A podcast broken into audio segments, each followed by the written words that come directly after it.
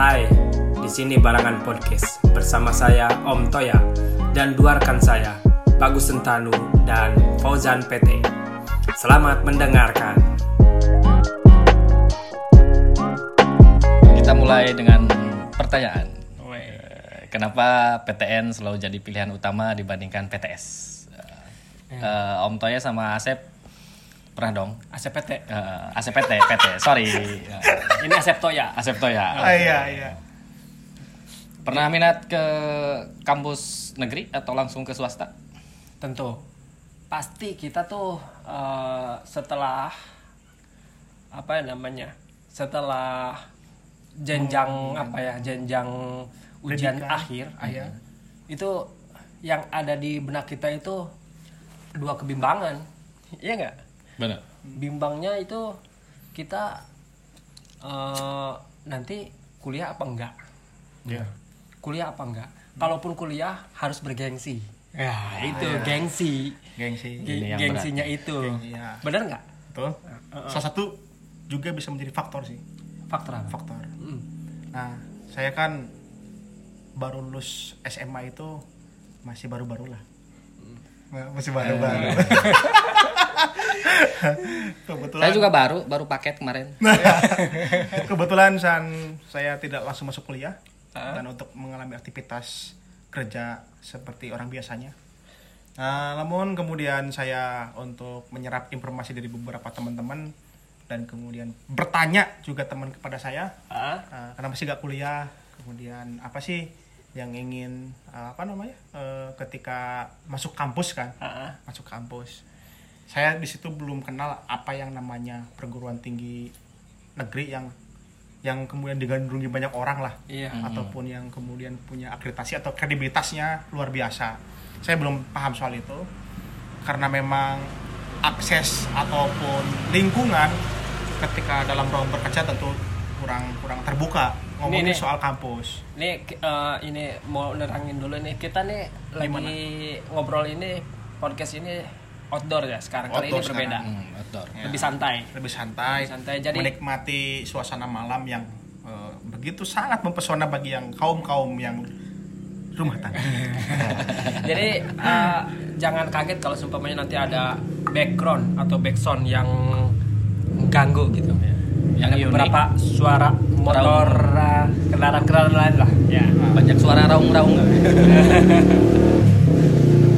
Eh, dan itu bisa lanjut ya. Tadi saya belum selesai nih. Belum selesai.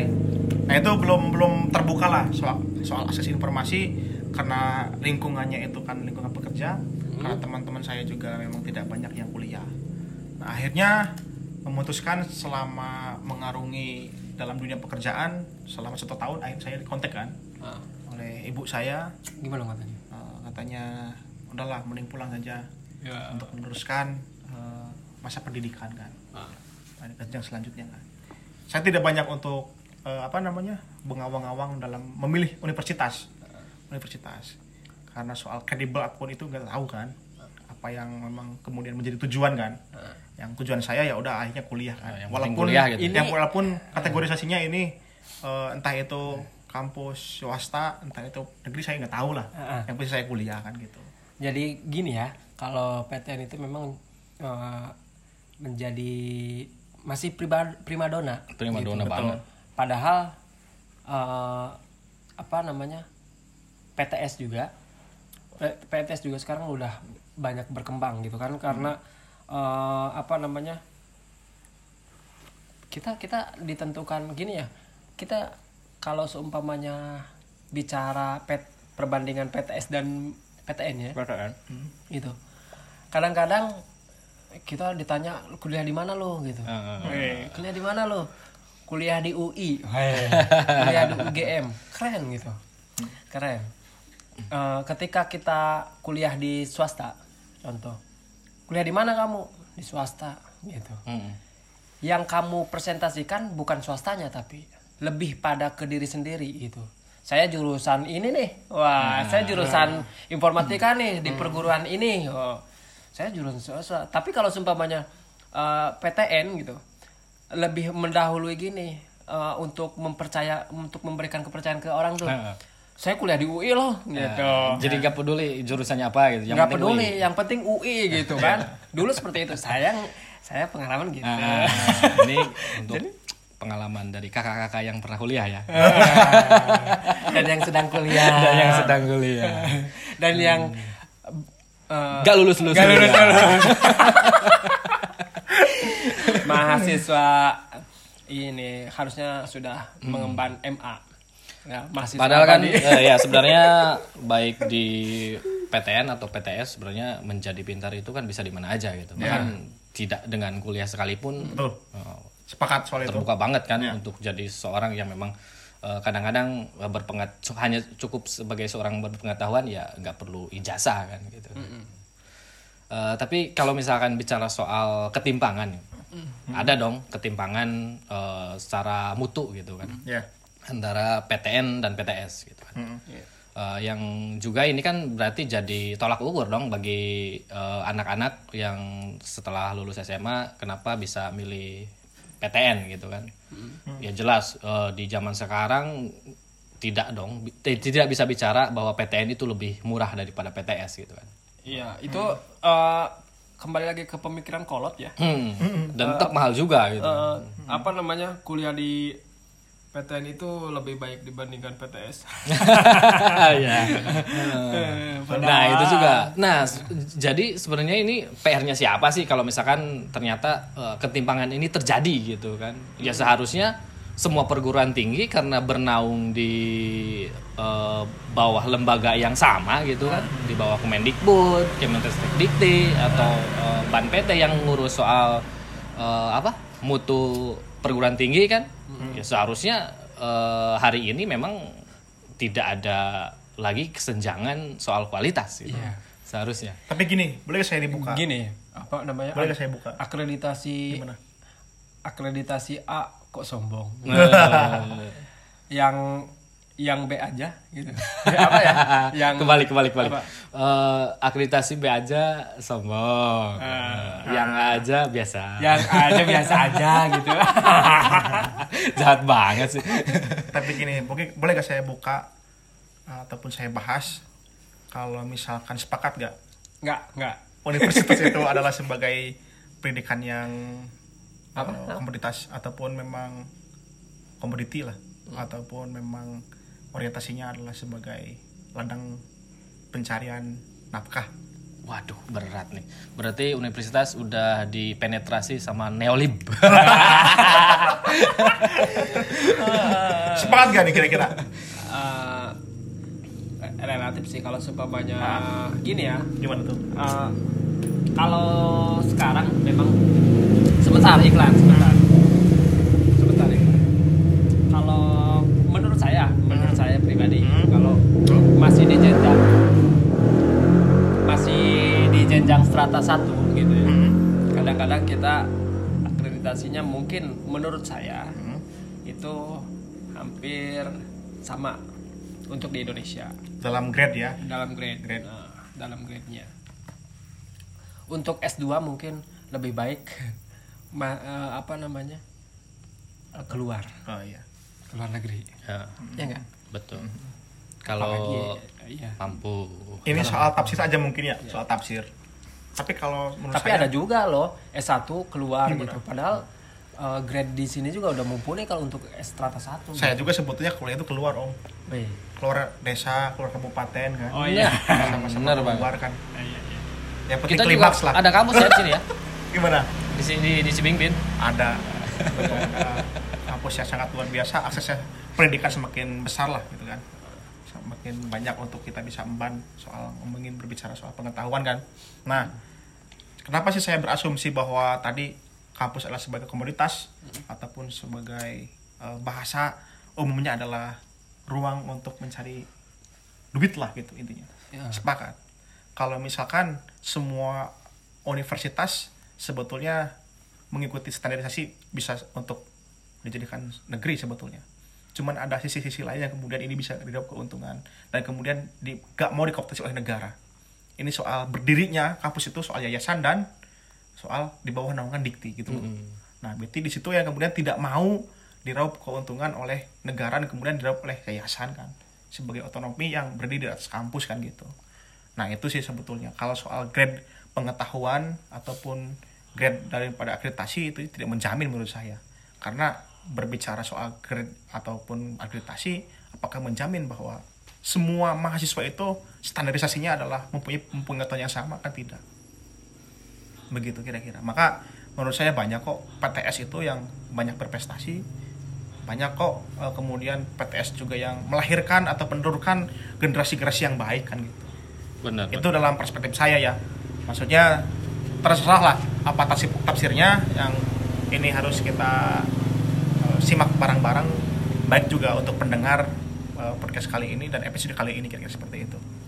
Dan PT sendiri sebenarnya punya beban eh bukan beban ya tapi gimana ya eh porsi yang lebih gitu kayak semacam porsi yang lebih. Soalnya kan eh, dianggap bahwa PTS itu adalah kampus-kampus mahasiswa yang tidak diterima di PTN. gitu Ya. Ya memang fenomena seperti itu sih. gitu ya Iya, eh, sebagian besar eh, PTS itu kaum kaum tersingkirkan.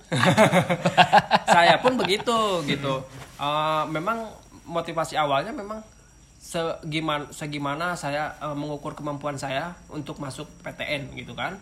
ya Awalnya seperti itu. Cuman ketika eh, hanya sebatas apa namanya eh, menguji kemampuan aja gitu. Betul. Kita penasaran juga gitu sama PTN gitu kan. Padahal di luar di walaupun kita sekarang sadar gitu bahwa PTS itu eh, sudah beranjak lebih baik gitu ya. Hmm. jadi kalau kita lagi labil dulu zaman dulu itu karena memang gengsi ya. Mungkin ya Bisa lebih pada ke gengsi, gengsi. itu. Gengsi. Tapi kalau kalau apa namanya ke urusan prospektif gitu itu tergantung pada diri kita sendiri kan maksudnya pengembangan diri ya Iya. Yang membedakan tentang PTS dan PTN itu memang dari segi apa ya namanya? eh, apa bukan bukan hanya sebatas dari apa sistem belajar mengajar. Cuman kan yang kita yang pengen kita bahas lebih dalam lagi ya mungkin dari sisi peluang kerja atau biaya pendidikan atau kualitas-kualitas yang eh, apa ya secara teori sudah usang gitu Hmm. gitu Emang enaknya sih eh, PTN atau PTS atau khususnya perguruan tinggi ya. Eh, enaknya sih dipandang kayak semacam kaos aja gitu, Om. Iya, Eh, tanpa brand gitu kan.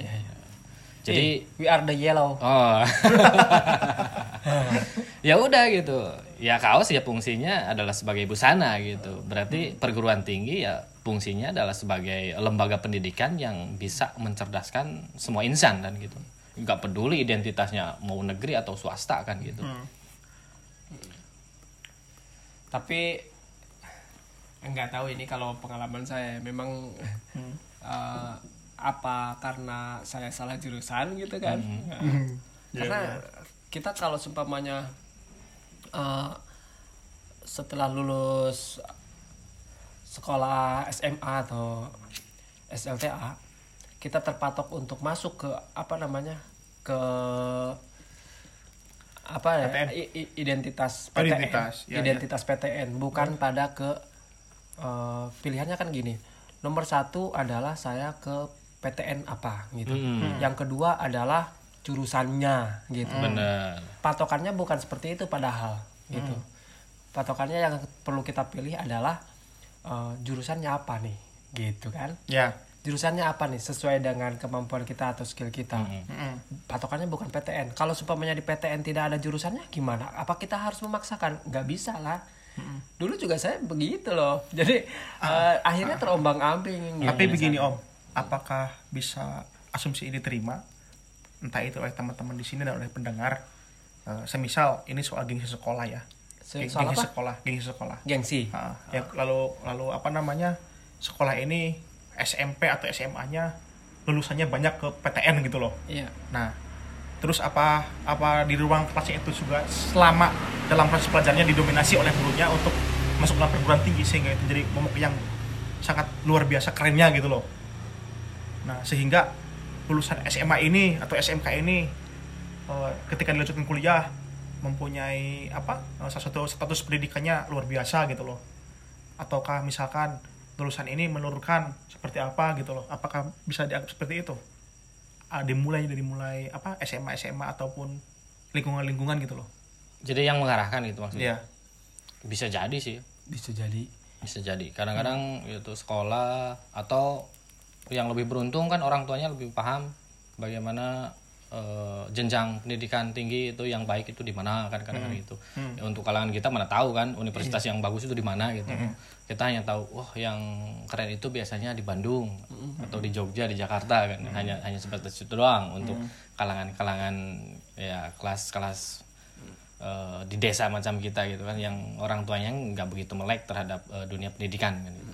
bahkan kita porsi kita lebih lebih banyak untuk mencari sendiri deh.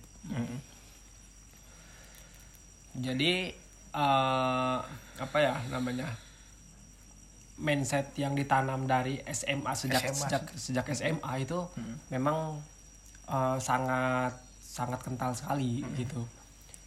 Awalnya memang gengsi ya. Iya. Dari gini aja deh dari kelas eh, apa ya kelas 2 ya? Kelas apa ya kalau sekarang? Kelas berapa itu? Kelas dua sama. dua SMA sebelas. sebelas. Kelas oh sebelas. kelas sebelas. 11 ya Iya, dulu saya kelas 2 kelas 2 SMA. Dari kelas 2 SMA aja kita udah berlomba-lomba gengsi antara IPA dan IPS. benar. Iya, Ya nggak? betul. Kalau seumpamanya IPA itu memang katanya beken.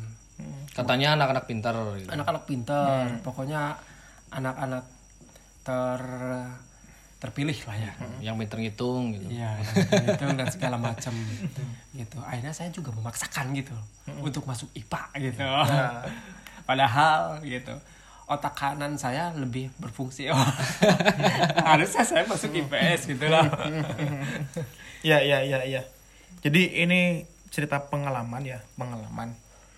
Karena saya juga uh, kuliah di PTS ya. Di PTS eh, terus kemudian saya dapat Di mana? gak usah gak usah Gak usah disebut. disebut Ini maksudnya promosi kan Mana gak digaji oleh PKKMB kan Kalau misalkan digaji ya Saya menyebutkan univers- universitasnya kan gitu Oh gitu. Halo PKKMB. Eh, Pengalaman Eh, Menurut saya sih dalam proses persaingan dunia murahnya pengetahuan Tidak kalah sih menurut saya dengan PTN ataupun dengan kampus-kampus yang lainnya Walaupun saya di swasta gitu loh. Nah soal muara pengetahuan itu ya banyak kita akses tadi menurut bagus juga sama ya. Banyak kita akses dalam ruang lingkup diskusi entah ruang lingkup ilmiah lainnya gitu kan yang memang itu eh, circle-nya kita buat untuk bisa berekspresi kan atau bisa menunjang dalam kebutuhan kita selanjutnya. Nah saya juga punya teman kok yang kemudian dia berprestasi dalam eh, suatu perlombaan dan kemudian juga dia juga meraih untuk juara pertama se Nusantara. Nusantara. Nusantara. Dan dia juga masih dalam eh, rumpun organisasi kita dan itu kader masih kader kita lah. Dan itu juga menurut saya sangat luar biasa. Walaupun memang kategorisasinya dari daerah dan kemudian itu juga dari PTS nah ini juga perenungan untuk yang dengar ya adik-adik kita ataupun eh, orang tua orang tua yang mendengarkan podcast ini agar menjadi referensi tentu ini kan eh, harusnya milih tadi apa kira-kira eh, Potensi. potensi yang harus kita kembangkan dan kita eh, gali dalam ruang lingkup ada identitas kita sendiri Ya, kan. kemarin kan habis ini pengumuman. Mm-mm. Ah, ya kan? Pengumuman, benar. Pengumuman apa ya? Penerima eh, apa sih yang lolos SBMPTN ya? Eh, SBMPTN. Ya kan di satu sisi kan memang berapa ya yang diterimanya cuman Yang diterima itu dari jumlah 700 ribuan, itu yang diterima hanya sekitar 100 160. Berarti masih 160 menggiurkan ya? gitu. Masih menggiurkan ya. Ya, Maksudnya. jelas. Tapi tapi eh, apa namanya? Ya di situ kan presentasinya ada juga yang tidak lulus. Hmm. Kita mengayomi yang tidak lulus. teman saya ya, teman saya ada fenomena seperti ini. Eh, saya tidak menghiraukan ah, apa namanya saya hanya menghiraukan bagaimana caranya eh, supaya masuk PTN gitu dulu Hmm, hmm. dan teman saya itu caklek tapi pintar Ya. selalu ranking lah Hmm. Ya. saya apalah saya lah ya, Selalu ranking juga kan. ya cu- nggak nggak oh, ya. saya nggak nggak ranking Kenapa sih ada ranking ya? iya ya itu kepatokan kepintaran dulu mah seperti itu kan di Ya. Indonesia emang seperti itu Iya, iya, iya. gitu Eh, saya nggak pernah ranking tapi saya bagaimana caranya saya ke- membuktikan saya harus masuk PTN Hmm. yang ranking itu tidak muluk-muluk. Hmm. Eh, ternyata masuknya langsung masuk PTS dia. Belum PT karena gini ya. Tanpa pertimbangan itu. tanpa pertimbangan. Gini. Padahal effortnya ya gitu ya si PTS ini luar biasa. Mereka promosi bahkan ke sekolah-sekolah ya gitu seolah-olah murah gitu loh. Hmm. seolah-olah murah gitu. Maksudnya murah dalam arti kok bisa promosi gitu Iya. Ya. sedangkan gitu PTN boro-boro promosi Hmm. malahan kita eh, terlalu melimpah gitu Melimpah ruang. iya melimpah ruang gitu bodoh amat lu daftar apa kagak gitu Iya.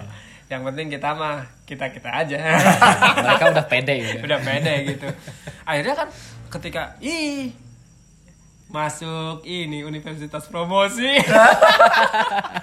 Kan eh, jadi jadi ketika hasilnya nah kan nanti ada berita juga berita ketika reunian atau ngambil ijazah atau ya ngambil ijazah begitu ya.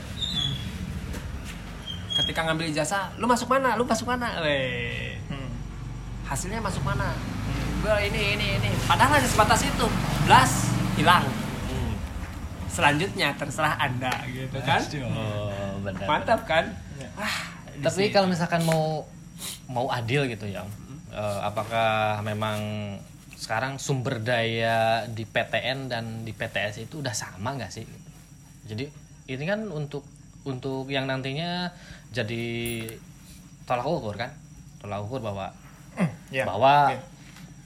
Ternyata masuk PTN atau PTS itu bukan sesuatu masalah. Kita bisa bisa menjadi unggul di mana pun gitu kan. Iya, betul betul betul betul.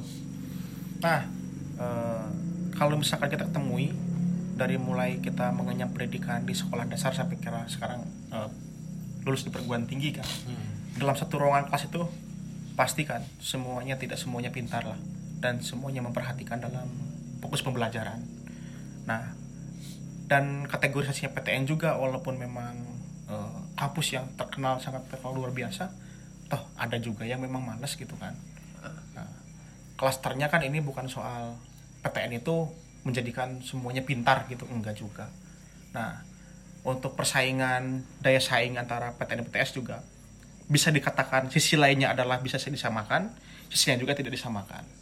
Ini juga tergantung bagaimana eh, karakter ataupun SDM resources zaman- se- dari dari dari dari dosen itu sendiri gitu loh. Hmm. Dosen itu sendiri. Nah, yang kemudian mencetak ataupun bagaimana membahas mengenai soal expert kematerian itu lebih dalam kan gitu. Tetap kan untuk untuk untuk pengetahuan pengetahuan lain, lain itu ya kita bahas di luar. Benar. Bisa lewat baca, bisa lewat diskusi, bisa apa kan gitu. ya Tapi kan Itu ber- sih. eh, fasilitator itu berarti tetap penting ya. Iya, betul betul betul penting. Untuk untuk eh, merangsang kan, merangsang kita dalam greget untuk penasaran dan lebih penasaran dalam soal pengetahuan. Jadi gak penting juga ya galau karena gak diterima di PTN. Iyalah. iyalah Sempit banget kan kalau menurut saya gitu. Yang harus galau itu kamu udah kuliah tapi ya pengetahuan segitu-itu aja gitu Ya. ya. kalau saya analogikan gini, mungkin kalau SMP itu atau SMA itu kan kita bawa motor. Kalau perguruan tinggi itu kita bawa mobil. Nah, otomatis debit kita membawa teman itu kan sama satu orang. Kalau misalkan kita membawa mobil kan banyak banyak orang. Nah, artinya ketika masa-masa sekolah SMA itu kita cukup dengan pengetahuan seperti itu, tapi ketika perguruan tinggi ini harus luas dong. Berbicara nah ini karena eh, stratanya itu bisa dilanjutkan atau bisa selesai di S1. Tentu ini jadi pertanyaan oleh masyarakat bahwa kita mempunyai gelar S1 gitu loh. Dipertanggungjawabkan atau tidak kan gelar itu. Nah, itu soal itu sih. nah kan sekarang nih eh, apa namanya ada beberapa gelombang. Kalau seumpamanya, eh, kalau seumpamanya, kalau S- Ini pokoknya judulnya podcast seumpama dan kemudian. jadi jadi yang denger untuk sabar ya. Kalau misalkan kita ulang-ulang bahasa itu. eh, ada beberapa gelombang Ya. dari PTN yang memang tidak dimiliki dengan apa PTS ya. Hmm. Gelombang-gelombang PTS biasanya sampai berapa kali ya? Kalau PTS itu? Kalau so- PTS itu sampai sebelum dilaksanakannya perkuliahan kayaknya tetap bisa diterima. deh. Hmm. Ya. Wah untuk beberapa kampus ya gitu kan, nggak semua kampus PTS kayak gitu. Ada Tapi juga gini, yang Gus. selektif. Eh, saya yang ingin perhatikan atau tekankan, ini yang pesimis nggak mau kuliah, nggak mau kuliah, tapi tersengat oleh biaya. Ini yang saya perhatikan. Bukan soal PTS atau PTN yang menurut saya. Nah, akses daripada beasiswa, bidik misi PPA itu yang saya perhatikan sebetulnya. Nah, soal status ini kampus besar atau kecil ataupun kampus PTN atau PTS itu jadi soal menurut saya. Iya. Karena biasanya orang itu sudah tergos oleh ah saya tidak punya biaya atau baga- bagaimana caranya untuk mendapatkan akses beasiswa itu yang saya perhatikan. Bukan ngomongin soal itu, menurut saya itu yang paling urgensi, Ya. gitu loh. Benar-benar. Saya juga dulu mau kuliah tapi ya itu ke sendat biaya jadinya nggak kuliah sampai sekarang. Ya, terlepas terlepas teman-teman di sini eh, memilih kampus mana itu silahkan. Yang penting kita terus harus tetap semangat dalam belajar gitu loh. Dan saya juga tidak mendiskreditkan siapa yang mau gimana, siapa yang mau bagaimana. Ini sesuai dengan porsi kita yang sudah mengalami kan gitu. Dan alternatifnya bukan hanya PTS atau PTN. PTN juga gitu. Di dunia kerja pun gitu. Oh ini bisa jadi persoalan juga nih. Ya. Oke. Ya nggak? Sebetulnya dalam dunia kerja itu harus ditinjau dong, bukan hanya sebatas tadi kita telah diskusikan eh, sedikit kan, Eh, bahwa bahwa sebelum kita membahas soal ini, Ah. Tiba-tiba kan ada pertanyaan adik-adik SMA ataupun adik-adik teman-teman kita ada adik-adik ada adik-adik kandung kita kan, Iya. eh, menanyakan soal itu. Ini kalau misalkan kerja pengaruh nggak soal ini? Nah, kata saya itu harus dihapus lah soal eh, tes ataupun akreditasi bagaimana dia lulus dari mana gitu loh. Nah, iya. Karena ini ini mengupasnya ataupun eh, meniliknya soal bagaimana dia pengetahuan mempunyai atau tidak untuk membahas soal yang dibutuhkan oleh suatu pekerjaan itu kan. Itu sih seharusnya. Apakah menjamin kalau misalkan dia lulusan universitas besar lalu kemudian juga mempunyai soal pengetahuan dan bidang itu? Ya, Belum tentu expert nggak- juga nggak- kan? Belum tentu. Iya, iya. belum- Ya karena akreditasi ini kadang-kadang mendiskriminasi individu gitu. Iya. Benar. Oh, di CPNS saja om, untuk beberapa kementerian itu mereka hanya menerima di soal administrasinya ya, gitu ya, menerima kampus yang berakreditasi A dan prodinya berakreditasi A juga. gitu. Waduh. Duh, duh. Mereka nggak nerima di dari yang Ya misalkan gimana di B, kita mau mentasi soal atau di C. pengangguran dan kemiskinan kalau seperti itu? Iya. Masih pilih-pilih kan? Padahal kan bel- belum tentu di si yang si orang yang kuliah di universitas yang biasa-biasa aja misalnya gitu, tidak mungkin dia tidak mampu untuk bekerja di instansi pemerintahan gitu kan. Loh kalau seperti itu berarti kan siap siap dong kampus menelurkan pengangguran-pengangguran baru karena terpilih terpilih itu tadi. Iya. Ya Pak, berarti kan bagaimana kita harusnya membuka peluang-peluang untuk orangnya seperti itu gitu loh. Nah, eh, apakah nggak ada upaya dari PTS tersebut untuk meyakinkan bahwa kualitasnya lebih baik dari PTN gitu? Kalau Tentu secara ada, secara Ada. egosentris semua dosen semua eh, instansi kampus ya jelas seperti itu om. Iya. Jelas seperti itu. Maksudnya gini, di di di, di peluang kerja, gitu. Peluang kerja. Di peluang kerja untuk menggeser hal-hal apa tadi yang Ya yang pendaftaran terlalu apa, terpacu ke akreditasi. gitu. akreditasi. Jadi sebetulnya begini, ini soal pede dan tidak pede ya, pede dan tidak pede. Eh, saya kerap kali diskusikan dengan teman-teman di ruang-ruang diskusi ya, ruang ilmiah itu ya.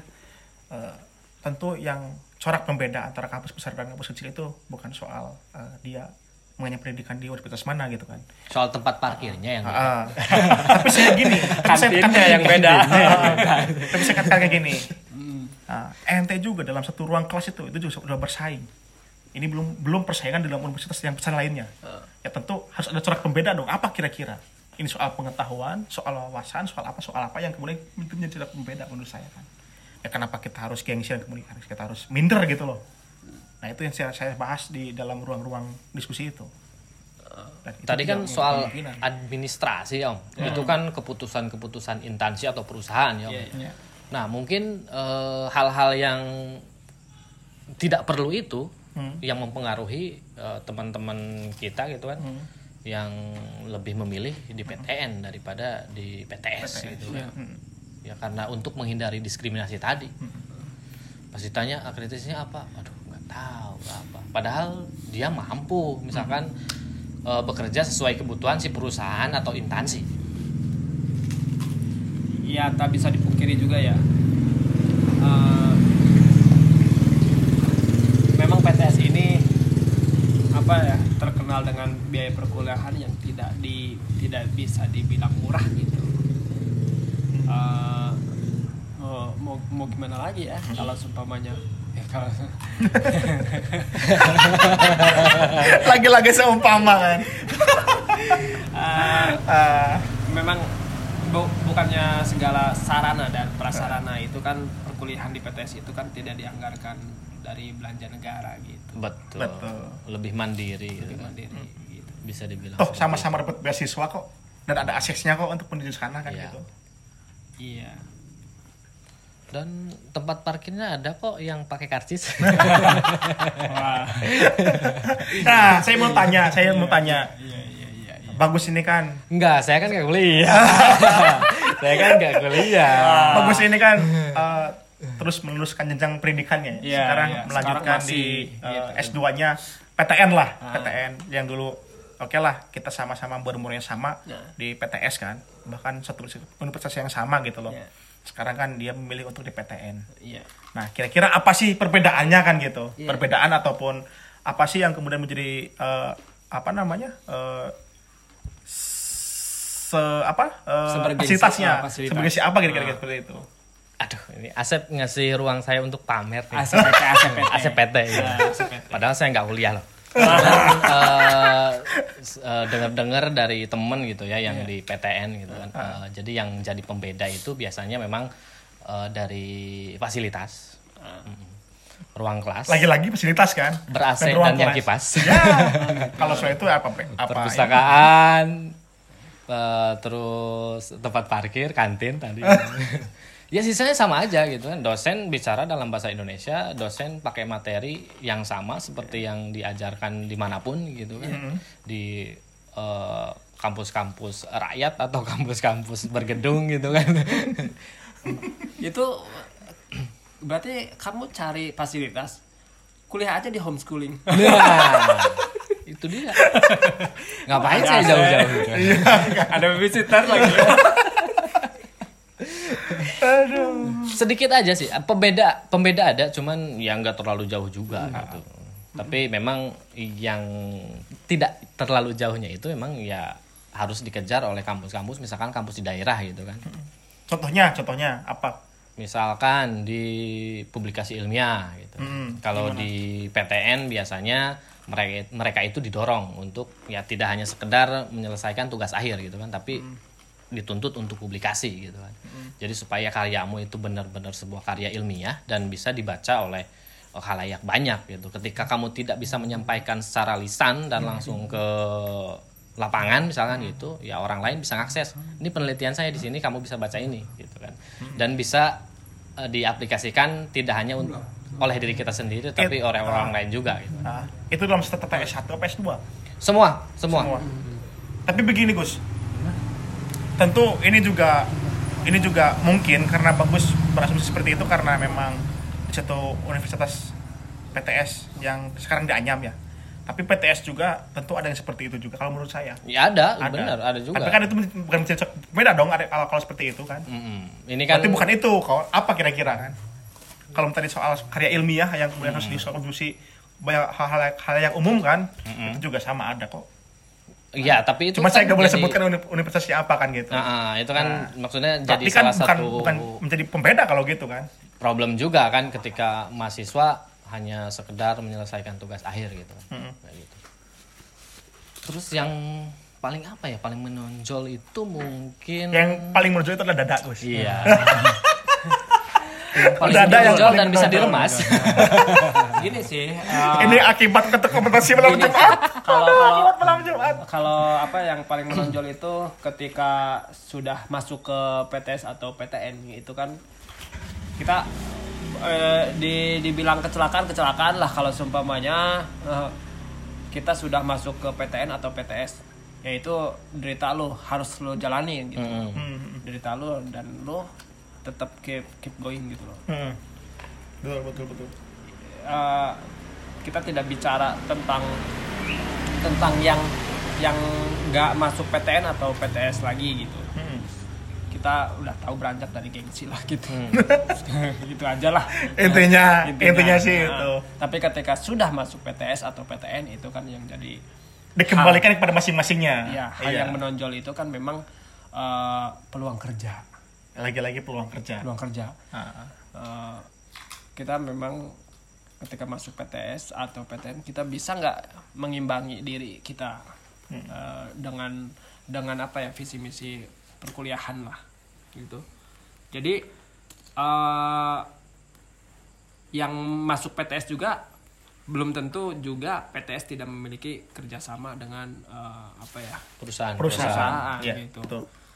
Jadi organisasi luar kampus gitu kan itu berpengaruh juga gitu. Kayak saya dong ekstra luar kampus om. ya jaringan kerjasama. Iyalah. ya pokoknya jaringan kerjasama yang inilah gitu loh. Eh, membantu lulusan PTS memiliki ini. Jadi pinter-pinter gimana kita masuk Mengimprove-nya ya. iya. Improvisasinya ya. improvisasinya. Selain individunya masing-masing Hmm. kita juga harus cari lingkungan juga di sana. Nah, yang tepat itu. Yang tepat. Yang tepat itu. Ketika menyeburkan kita dalam universitas ya kita juga aktif lah. Aktif di ruang-ruang mana pun itu yang penting itu bisa menumbuhkan eh, penasaran kita dalam belajar lah gitu. Itu. Makanya kalian nongkrong di Patang Standar dong. Saya juga kuliah ngomongnya kayak yang pernah kuliah aja. Sini dong kalau misalkan mau pintar. Apa sih peta standar kira-kira? apa itu apa itu Apakah yang ada di motor atau apa kira-kira? jadi tanpa harus ada standar Ya, gitu ya, ya, ya. menghilangkan standarisasi nasional Aduh. ya kita sepakati bahwa uh, apa pun yang kamu pilih Ya. adalah hal yang harus dipertanggungjawabkan Betul. hal hal yang harus diemban Ya. gitu sampai hal yang harus dipertanggungjawabkan sampai lulus gitu Lulus. ya. Lulus, benar. setelah lulus ini lulus. lebih berat, Pak Om. Hah? Yang setelah lulus ini lebih berat. oh iya wisuda wilujeng susah damel Aduh, jadi malas kuliah.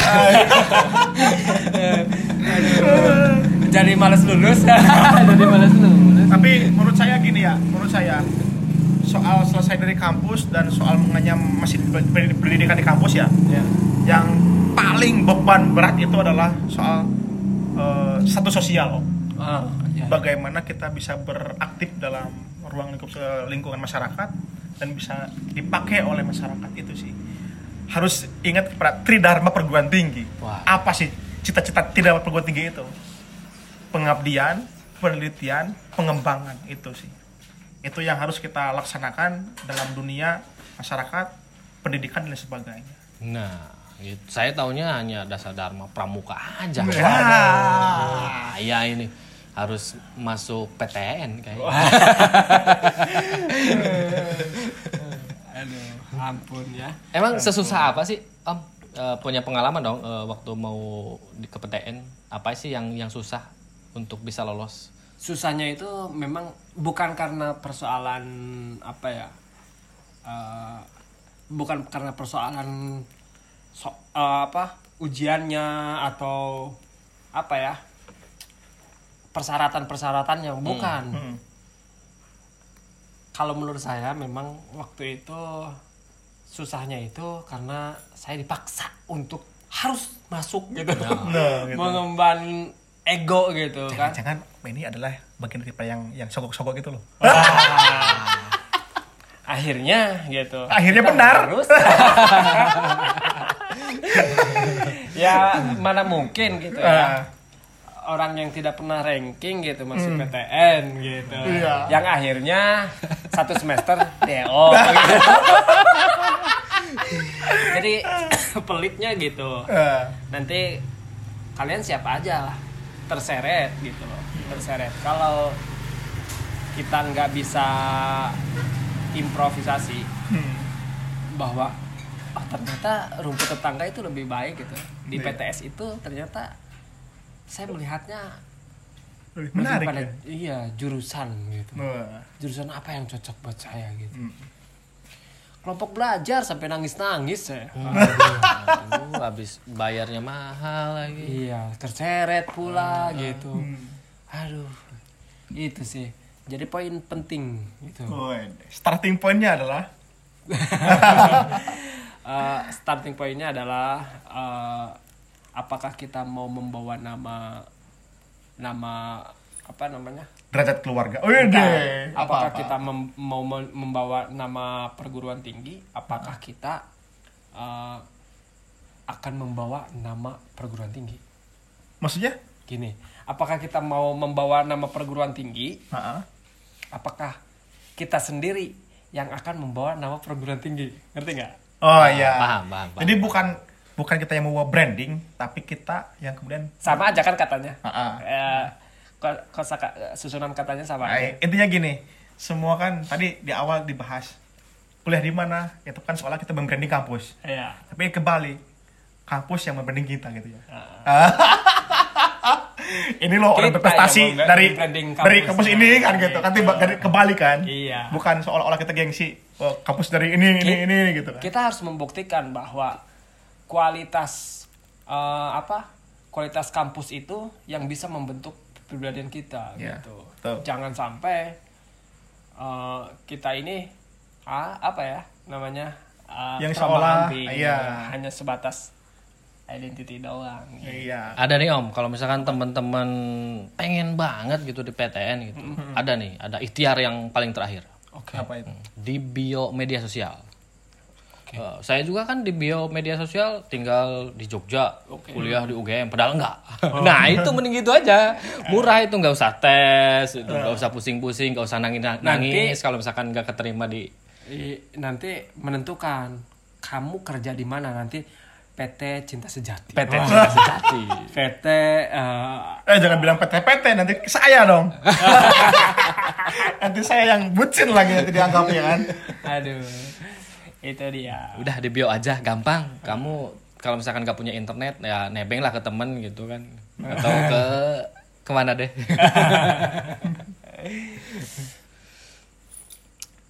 Oke, mungkin itu yang telah kita Buat teman-teman dan kita iya. bahas ya. Buat teman-teman Buat teman-teman adik-adik untuk bisa gitu kan. menginspirasi lah Heeh. dan kemudian ya silahkan untuk berekspresi di dalam ruang lingkup kampus mana pun dan Iya. Harus tetap semangat belajar itu sih intinya.